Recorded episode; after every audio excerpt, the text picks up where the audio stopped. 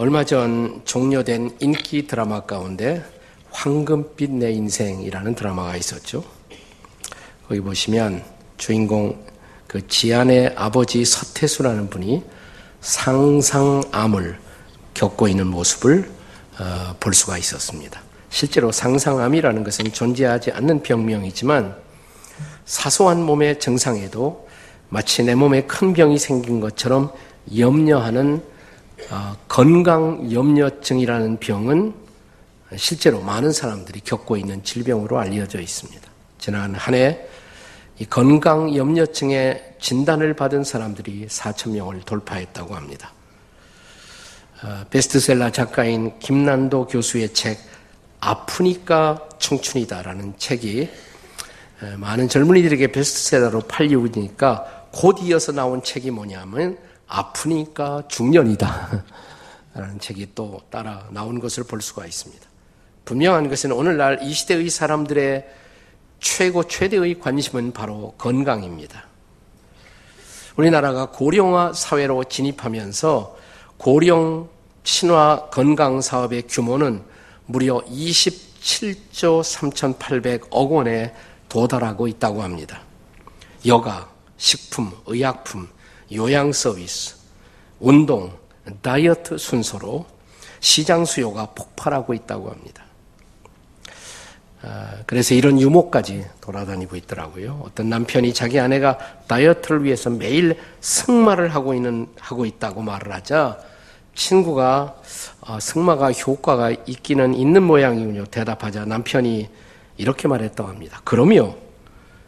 효과가 있죠. 근데 문제는 아내가 빠진 것이 아니라 말이 20파운드나 빠졌습니다. 예. 이것은 모두 우리가 우리의 몸, 어, 이 몸을 가리켜 성경적 표현을 빌면 이걸 몸을 겉사람이라고 말해요. 겉사람. 겉사람에 대한 우리의 관심을 보여주고 있는 것입니다. 그런데 오늘 성경 본문은 우리가 가져야 할 더 중요한 관심은 겉사람 이상으로 겉사람도 중요하지만 겉사람 속에 있는 속사람이 더 중요하다. 이 속사람에 대한 관심을 강조하고 있습니다. 자, 바울 사도는 고린도후서 4장 16절에서 이렇게 고백합니다. 같이 한번 읽겠습니다. 시작. 그러므로 우리가 낙심하지 아니하노니 우리의 겉사람은 낡아지나 우리의 속사람은 날로 새로워지도다. 아멘이십니까? 겉사람은 낡아지지만 속사람은 날로 새로워진다.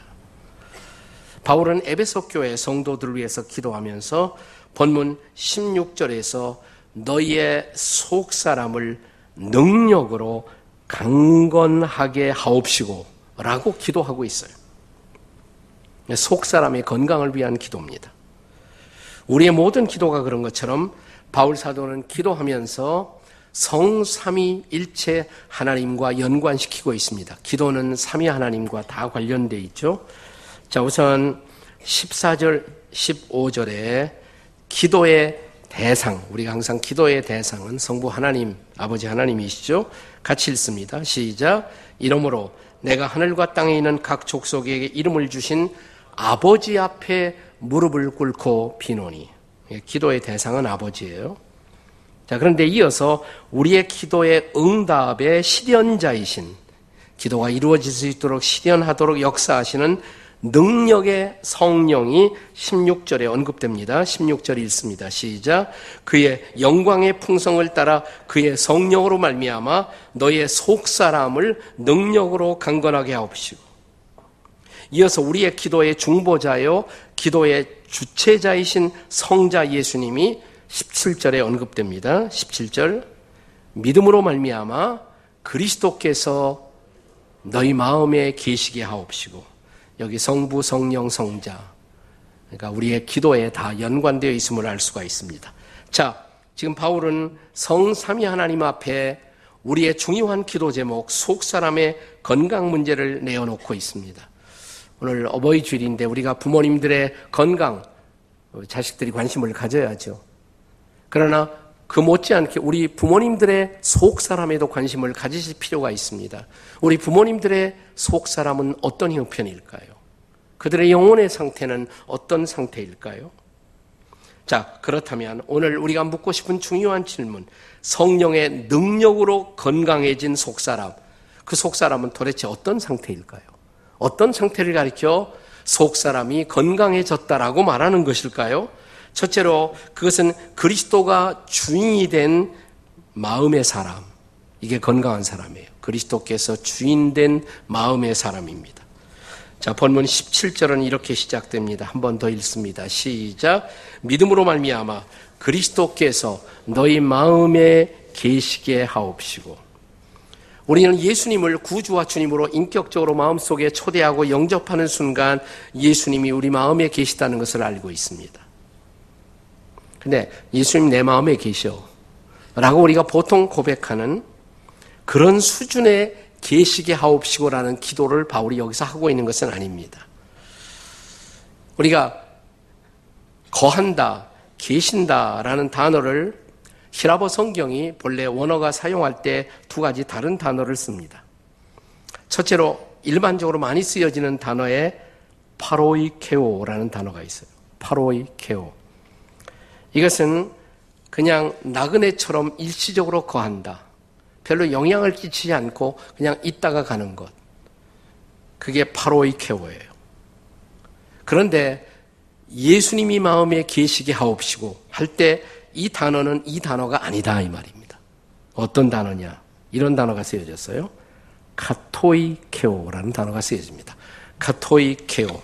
이것은 영구적인 거주를 뜻하는 것이고 실제적으로 그 활동 공간을 장악하고 있는 상태를 뜻하는 것입니다. 카토이케오. 그러니까 그리스도께서 우리 마음에 계시게 하옵시고 라는 것은 그리스도께서 우리 마음에 카토이케오. 영원히 우리 마음을 다스리며 계시게 하옵시고 그런 의미를 갖는 것입니다. 자, 그리스도가 우리 마음에 찾아오실 때 그분은 우리 마음속에 그냥 손님으로 오시는 것이 아니라 주인으로 찾아오시는 것입니다. 자, 우리가 예수님을 영접한 순간 이제 그리스도는 우리 마음이라는 우리의 집에 거하시게 됩니다. 주인으로 거하시는 거예요. 근데 우리 마음속에 딱 돌아보시니까 우리 마음의 상태가 주인 대신 예수님 보시기에 마음에 들지 않을 수도 있겠죠. 그렇죠? 예수님이 주인으로 내 마음속에 오셨는데 딱 보니까 내 마음의 상태가 그분이 거하시기에 합당하지 않아요. 그럼 어떻게 하실까요? 그분이. 리모델링 작업을 하시지 않겠습니까? 중요한 거예요. 리모델링 작업을 하지 않겠습니까? 그분이 거하시기에 합당하도록 작업하지 않으시겠습니까?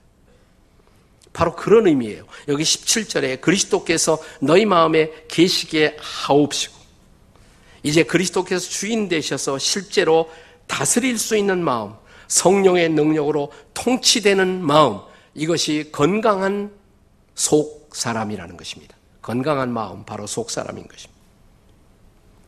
신학자인 로버트 멍어라는 사람이 쓴 책 가운데 제가 종종 소개하는 내 마음 그리스도의 집이라는 책이 있습니다. My Heart Christ Home. 내 마음 그리스도의 집. 한국어로도 번역이 됐고요. 심지어는 만화로도 번역이 됐습니다. 만화. 그러니까 보통 책이 읽기 힘든 사람은 만화 읽으세요. 만화. 내 마음 그리스도의 집.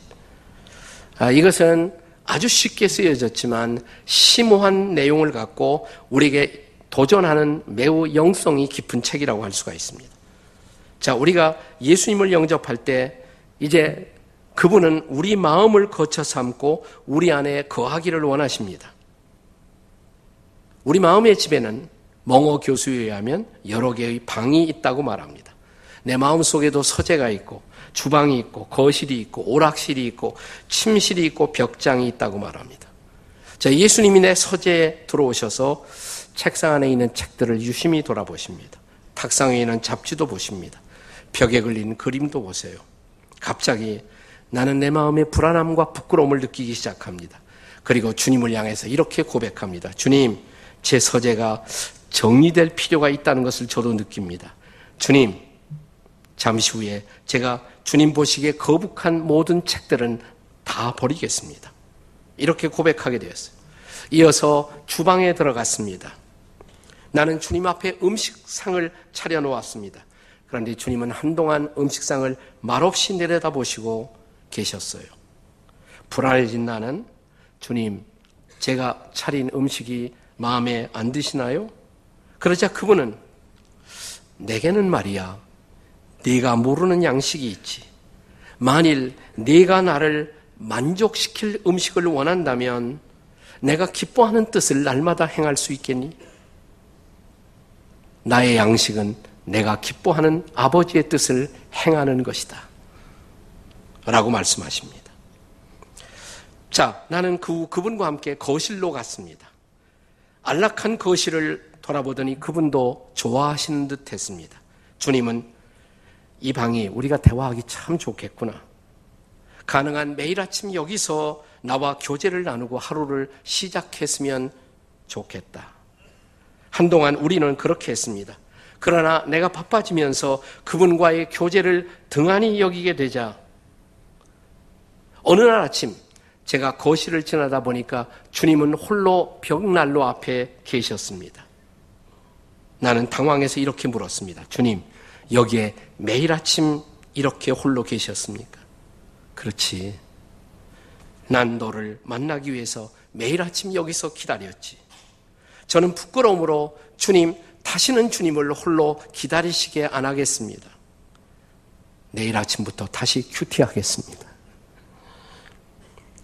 이어서 저는 오락실, 침실, 벽장으로 그분을 안내하면서 더 많은 부끄러움을 그리고 당혹함을 경험해야만 했습니다. 마침내 주님은 벽장 안에 내가 숨겨둔 냄새 나는 것까지도 관심을 갖고 계시다는 사실을 알게 되자 저는 너무 당황스러워 주님 앞에 주저앉아 이렇게 고백했습니다.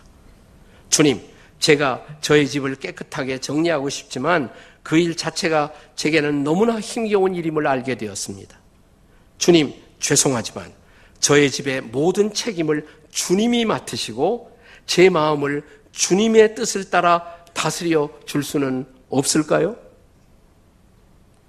이때 그분은 갑자기 환한 미소로 내게 이렇게 말씀하셨습니다. 그래, 난 네가 그렇게 말할 때를 기다려왔지. 네가 정말 너 스스로 내 마음을 다스릴 능력이 없음을 인정한다면 이제 내 모든 방의 열쇠를 나에게 줄 수 있겠니? 그리고 말이야, 나로 이 집의 주인이 되도록 아예 명의 이전을 해줄 수 있겠니? 난 그날 마침내 주님 앞에 이 고백을 하게 되었습니다. 주여, 지금까지 제가 할 수 없는 제 마음의 주인 역할을 하려고 노력해 왔습니다. 그러나 오늘부터 제 집의 주인은 정말 주님이십니다. 저는 하인에 불과합니다. 저를 다스려 주옵소서. 나는 그날 모든 집 문서를 그분에게 드렸습니다. 그분 앞에 무릎 꿇고 서명을 한 뒤 나의 모든 것이 그분의 것이 되도록 모든 열쇠와 함께 집 문서를 아예 그에게 드렸습니다. 이런 결단을 통해서 주인 대신 그리스도의 다스림을 받는 사람, 성경은 그런 상태를 속 사람이 강건하다 이렇게 말하는 것입니다. 내가 마음대로 다스려 봐야 엉망해요. 그것은 끝없는 혼란, 끝없는 당황일 것입니다. 그분이 다스려주는 마음의 상태, 이 건강함을 여러분 사모하십니까? 자, 속 사람이 강건해진 상태, 어떤 상태일까요? 한 걸음 더 나가서 두 번째로는 그리스도의 사랑으로 충만한 사랑입니다. 그리스도의 사랑으로 충만한 사람. 속 사람이 강건한 사람. 17절에 의하면요. 사랑 가운데서 뿌리가 박히고 터가 굳어진 사람이라고 말합니다. 뿌리 깊은 나무의 이미지, 견고한 터, 집안 위에 세워진 반듯한 건물을 상상해 보십시오. 그것이 곧 강건한 사람의 이미지가 아니겠습니까? 성경 번역자 유진 피터스는 그런 사람을 사랑 위에 두 발이 굳게 선 사람이라고 표현합니다. 자, 이어지는 말씀에서 바울 사도는 여기서 말하는 사랑은 우리가 보통 말하는 센티멘탈한 사랑, 그런 사랑이 아니라 막연한 사랑이 아니라 예수님을 통해 보여진 사랑. 야, 예수님을 통해 보여진 사랑이 어떤 사랑입니까? 자, 본문의 18절, 19절을 같이 읽어요. 18절, 19절 함께 읽겠습니다. 시작. 능히 모든 성도와 함께 지식에 넘치는 그리스도의 사랑을 알고 그 넓이와 길이와 높이와 깊이가 어떠함을 깨달아 하나님의 모든 충만하신 것으로 너에게 충만하게 하시기를 구하노라. 근데 이 대목을 어, 유진 피터스는 현대인을 위한 메시지 성경에서 더 이렇게 번역했습니다. 더 실감나는 번역으로 한번 읽어보시죠. 자, 18절, 19절에요. 시작. 나는 여러분이 그리스도께서 아낌없이 베푸시는 사랑의 크기를 예수님을 따르는 모든 이들과 함께 이해할 수 있게 해 주시기를 간구합니다. 손을 뻗어 그 사랑의 넓이를 경험해 보십시오. 그 사랑의 길이를 재어 보십시오. 그 사랑의 깊이를 측량해 보십시오. 그 사랑의 높이까지 올라가 보십시오. 하나님의 충만하심 안에서 충만해져 충만한 삶을 사십시오. 조금 더 실감나죠, 번역이? 네, 우리 시대의 복음주의 신학자 존 스토트는 여기 예수님이 보여주신 사랑, 이 사랑의 넓이와 길이와 깊이와 높이를 이렇게 또 설명하고 있습니다. 사랑의 넓이, 예수님의 사랑의 넓이, 그것은 그 당시에 유태인과 이방인을 함께 포용할 만큼 넓은 사랑. 그 당시 유태인하고 이방인들하고 상대도 안 했단 말이죠. 근데 그 유태인과 이방인을 함께 포용할 수 있는 사랑, 그것이 예수님의 사랑의 넓이다 이 말이에요. 예수님의 사랑의 길이 영원까지 계속될 만큼 충분히 긴 사랑. 자, 예수님의 사랑의 깊이, 그 깊이는 가장 타락한 죄인에게도 미칠 수 있을 만큼 충분히 깊은 사랑. 그 사랑의 높이, 예수님의 사랑의 높이는 우리를 안고 하늘로 올릴 만큼, 보좌까지 올릴 만큼 충분히 높은 사랑. 그 그리스도의 사랑이 여러분과 제 안에도 있기를 기도한다는 것입니다. 여러분, 가장 연약한 사람이 뭐냐? 사랑의 에너지가 없는 사람이에요. 사랑할 힘이 없어. 그럼 약한 사람이에요. 강한 사람이 누구냐? 이 사랑이 넉넉한 사람, 그리스도의 사랑으로 채워진 사람, 그 사랑으로 이웃을 끌어안을 수 있고, 이 사랑으로 이웃들에게 영향을 끼칠 수 있고, 이 사랑으로 하나님을 찬양할 수 있는 사람. 이런 건강한 사람, 이 건강한 사랑으로 채워진 속 사람의 건강함을 사모하지 않으시겠습니까? 그게 하나님의 사랑으로 채워진 마음의 모습이에요. 여러 해 전, 미국의 한 정신병동에 머물러 있던 한 환자가 세상을 떠났습니다. 그래서 그 방을 정리하기 위해서 병원 사람들이 그 방에 들어가 보니까 이 환자가 쓴 것 같은 시 한 편이 벽에 쓰여져 있는 거예요. 벽에. 벽에 쓰여진 시. 이런 내용이었어요. 하늘을 두루마리 삼고 바다를 먹물 삼아도 한없는 하나님의 사랑 다 기록할 수 없겠네. 하나님의 크신 사랑 그 어찌 다 쓸까? 저 하늘 높이 쌓아도 채우지 못하네. 비록 정신병과 싸우는 안타까운 세월을 산 사람이었지만 이 시가 그의 영혼의 위로와 능력이 된 것입니다. 그 후로 이 무명의 시가 많은 사람들에게 알려지기 시작했어요. 세월이 더 흘러간 어느 날 1917년에 미국의 작은 시골 교회를 섬기고 있던 목사님이 계셨어요. 얼마나 교회가 어려웠는지 보수를 받지 못하고 무보수로 섬기던 프레드릭 레만이라는 목사님이 생계를 유지하기 위해서 낮에는 공장에 가서 일을 하셨습니다. 치즈 공장에. 어느 날 공장에서 점심시간에 자기 아내가 싸준 도시락을 펼쳤다가 자기 아내가 그 속에다 시를 하나 집어넣었어요. 그게 바로 이 시였어요. 이 시가. 읽어보니까 감동이 되거든요. 집에 와서 자기 아내, 아들, 딸과 함께 그 시를 같이 읽어보면서 야, 이 시에 곡을 하나 붙이면 좋겠다. 곡을 붙였어요.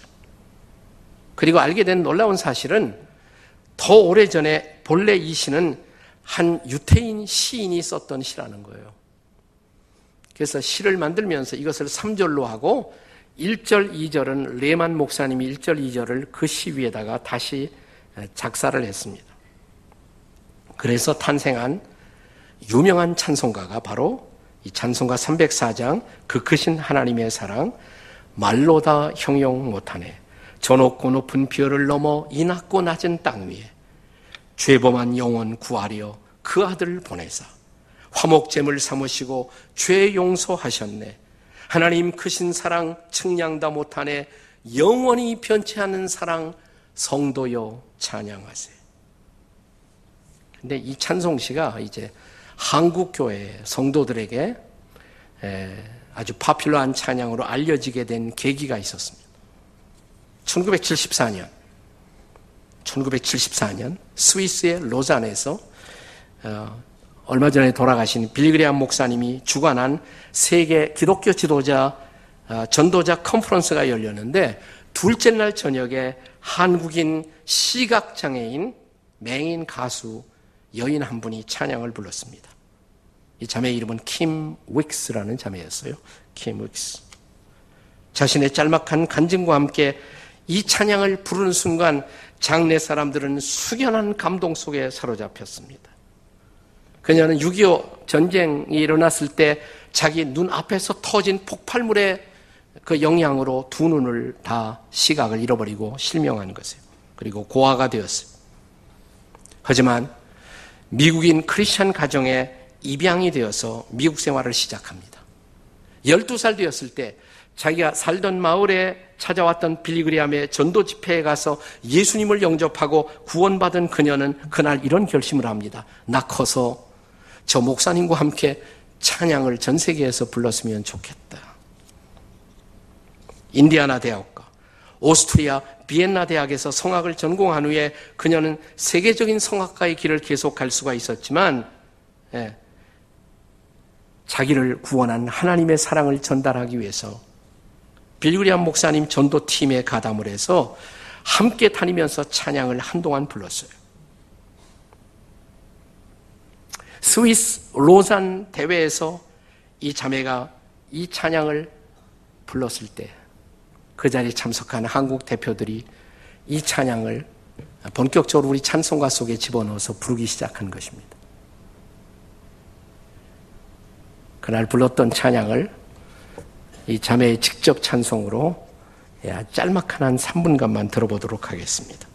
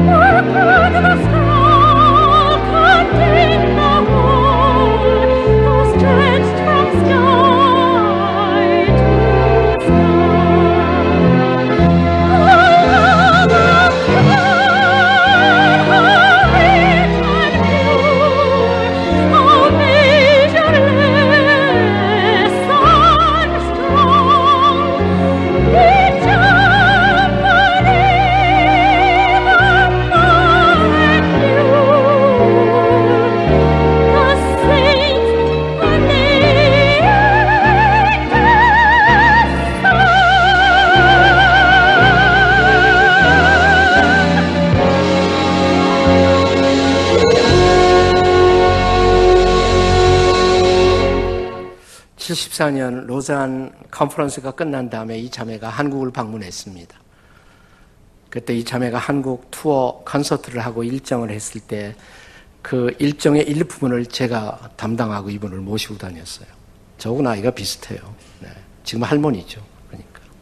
네. 저는 지금도 잊을 수가 없어요. 이 자매가 종종 간증할 때 자주 했던 말인데요. 사람들이 제가 메인이기 때문에 저를 인도할 때 저 10m 전방에 저 앞에 뭐가 있다고 말하지 않습니다. 요 앞에 층계가 있으니까 발을 조심하라고. 앞에 물이 있다고. 제가 저를 인도하는 사람들을 믿고 그를 따르면 저는 언제나 목적지에 도달합니다. 나는 내 10년 후, 20년 후 제 미래를 알지 못하지만 날마다 나를 인도하시는 그분 앞에 나를 의탁할 때 저는 하나님이 주신 놀라운 기쁨을 가지고 날마다 그의 사랑을 전하며 살아갈 수가 있습니다. 이 자매가 어디 가든지 증거했던 사실은 딱 한 가지예요. 내가 지금까지 살아온 기적, 그것은 하나님의 사랑 때문이라고. 그때 자기 부모 찾으러 왔거든요, 혹시. 만났어요. 수원에서 만났습니다. 자기를 본래 낳았던 부모님을 만났어요. 내가 너를 버려서 미안하다고 외치는 아버지를 끌어안고 하나님의 사랑을 증거하면서 나는 아버지를 미워하지 않는다고 용서할 수가 있다고 하나님의 사랑 때문이라고. 지금도 하루하루 삶을 살고 있는 이유는 딱 하나 하나님의 사랑 때문이라고 증거했던 킴 윅스 자매의 모습이 지금도 제 눈에 선합니다. 이 자매를 붙들고 있었던 한 가지 분명했던 사실은 하나님의 사랑이었습니다. 오늘 여러분과 제 안에도 이런 사랑이 있을까요? 이런 사랑으로 우리가 삶을 살고 있을까요? 이런 사랑으로 이웃들을 만날 수 있을까요?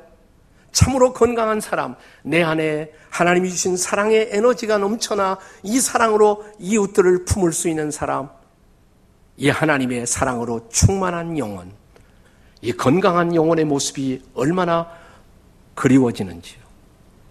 저는 오늘 여러분과 제 안에 이런 건강한 속사람의 모습, 하나님의 사랑으로 충만한 모습이 우리 안에 넘칠 수 있기를 주의 이름으로 축원합니다.